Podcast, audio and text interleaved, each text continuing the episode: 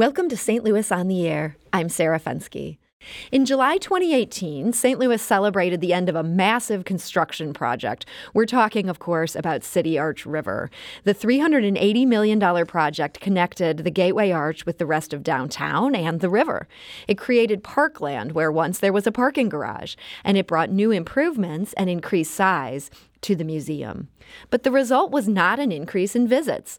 Instead, the number of people visiting the Arch grounds has actually fallen since the period before the renovations began. That's according to an in depth story published last week in the St. Louis Business Journal. The story is by Jacob Kirn. He's the Business Journal, Journal's economic development editor, and he's here today to discuss the story with us. So, Jacob, welcome back to the show. Hi there. So, backers of the renovations had anticipated a big bump in attendance, but that didn't really happen. What did the numbers show? Well, the numbers from the National Park Service showed that in the year after, um, the full year after the ribbon cutting, so that would have been last year, 2019, it would, their numbers were that there were a little bit over 2 million visits.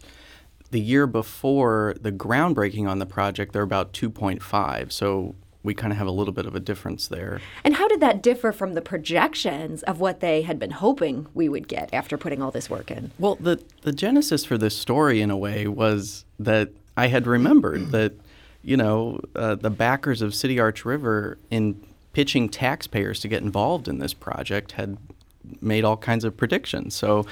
Um, they hired a downtown firm called Development Strategies. City Arch River did, and the study that they produced said that in the two years after the, the arch would reopen, we would see a 25 to 33 percent bump in attendance, and that after that, we would see a 15 to 25 percent bump kind of stabilize going forward. So they expected a big bump right after this thing reopened. Correct. Okay, so some surprising numbers there. Well, we're also joined today by somebody who can help us understand these even more, and that's Mike Ward. He's superintendent of the Gateway Arch National Park. So, Mike, welcome to the show. Thank you.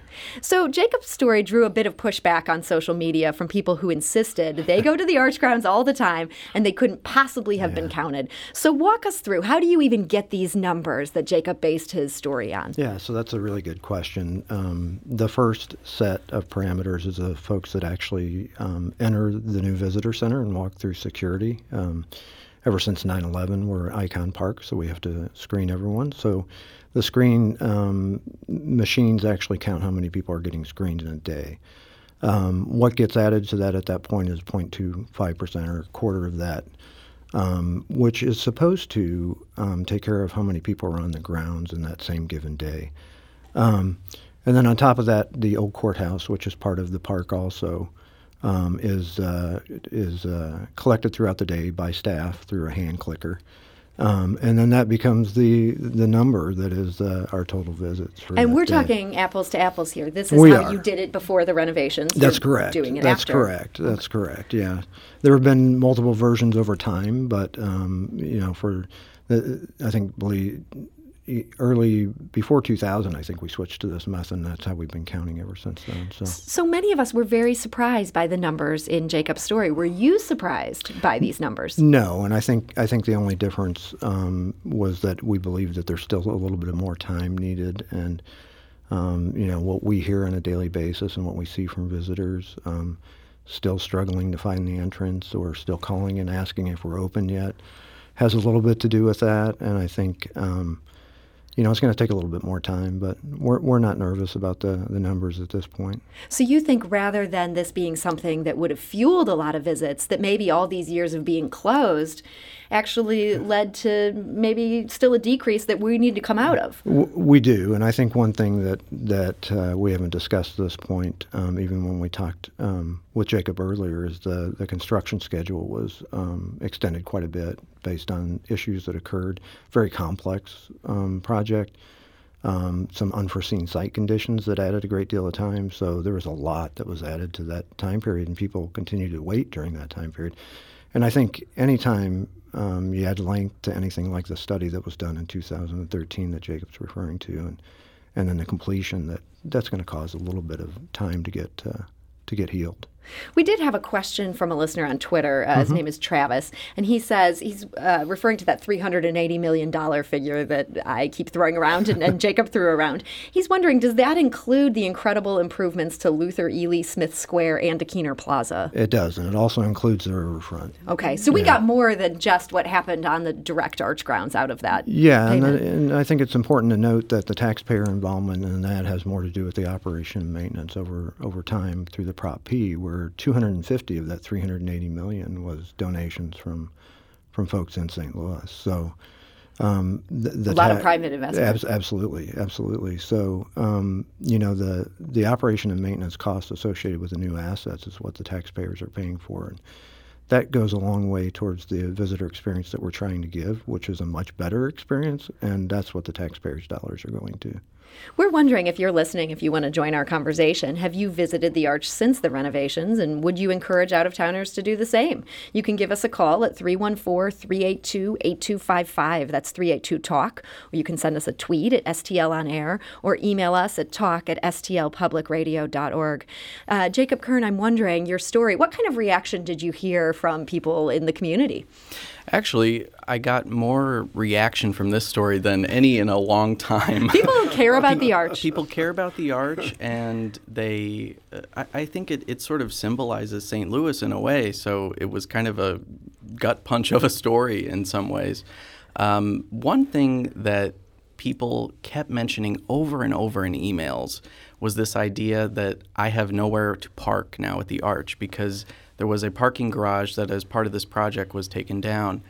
Um, I, I, found that fascinating because there are certainly parking garages that aren't really that much further, if at all, uh, from the grounds. You know, uh, people maybe just don't know where to find them. Is they're so used to going to this garage that's not there anymore. Mike, do you hear this from people that parking we, is holding them back? We do, and I think that's uh, you know the the legs of the arch being an exit now, not an entrance, and the parking garage that was there for so long, you know, it created a culture. Um, the just so folks know, the parking garages are all listed on, on websites as as uh, garages that are close by. They meet certain security re- requirements, lighting, and things like that. So there's an entire list on a any of the websites of our partners or the National Park Service that gives you that information. So people can so, find this absolutely, info. Absolutely, absolutely. I want to go to the phone lines. Max is calling from Veronica Park. Um, Max, you're on St. Louis on the air afternoon. Well, I'm, you know, we don't have a whole lot of time to talk. I'm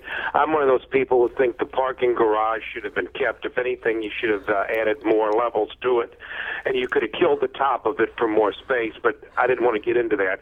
One of the criticisms, and I don't know that this is going to get people down there, but it would be a service to the tourists and citizens alike. One of the criticisms: there's nothing to eat on the arch.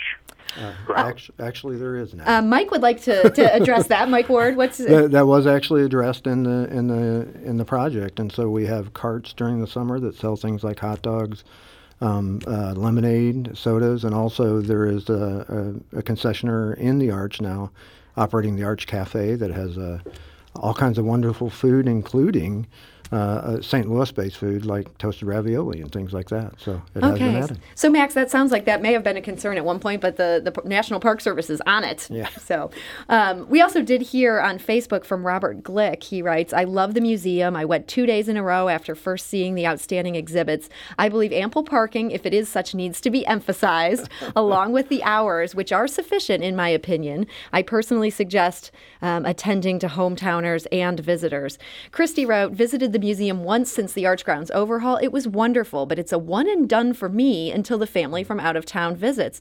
Mike, how much are you counting on um, we hometown people to make return visits? We're, we're counting on that a lot, to be honest with you. And I think the, the numbers that we had um, recently were that most folks visited every 10 years and we'd like to get that down to three or three to five every because, 10 years yeah yeah and uh, it's amazing how many people i meet when they tell me you know, ask me what I do, I tell them, and they're like, "Oh, I haven't gotten down there yet. I need to make it down there." So, um, you so know, now's it, the time to go, people. It would be great. Yeah, it would be great. And I do want to say, I don't think the parking is that hard, but um, I know St. Louisans, Jacob. Sometimes St. Louisans just want their parking right next door. It seems like it, doesn't it? Let's go back to the phone lines. Benjamin is calling from St. Louis. Benjamin, hi, hi you're on. Yeah. Yes. Great. I wanted to share that, you know, I always enjoyed visiting the Arch. I thought that the, you know, old school documentary you could see beforehand really, you know, made me appreciate it more. But the museum was pretty limited, not very modern. And I went to the Arch recently, and it was an amazing experience. The museum just has so many incredible exhibits, so much more modern historical perspective and architectural perspective found it really engaging. The food was great. The parking was cheap and close by, um, and the lines to get on the tram, um, you know, moved pretty quickly. So overall, I had a great experience. I'm really glad that people of St. Louis invested in it, and uh, you know, it's something I, whenever I have a friend come in town, I definitely recommend that but, they do. And I, I think we can see people like it too because they, you know, you have to book decently in advance, hours in advance, to make sure you get a ticket. So I'm, I'm glad that other people are appreciating it as well. Uh, Benjamin, thank you for that. And that's some nice high praise, Mike. Yeah, it is. Thank you, Benjamin. Jacob, you also interviewed the backers of this project, some of the people who'd put in all this private investment and put so much work into making this happen. What did they say about the numbers that you reported on? Well, I think similarly to Mike, they've said that, um, you know, that they weren't surprised and that they um, thought that the investment was worth it. Susan Trautman at Great Rivers Greenway, the, the trail district, I think interestingly, and, and like Mike too, said we don't think that enough time has passed really to judge the numbers sufficiently.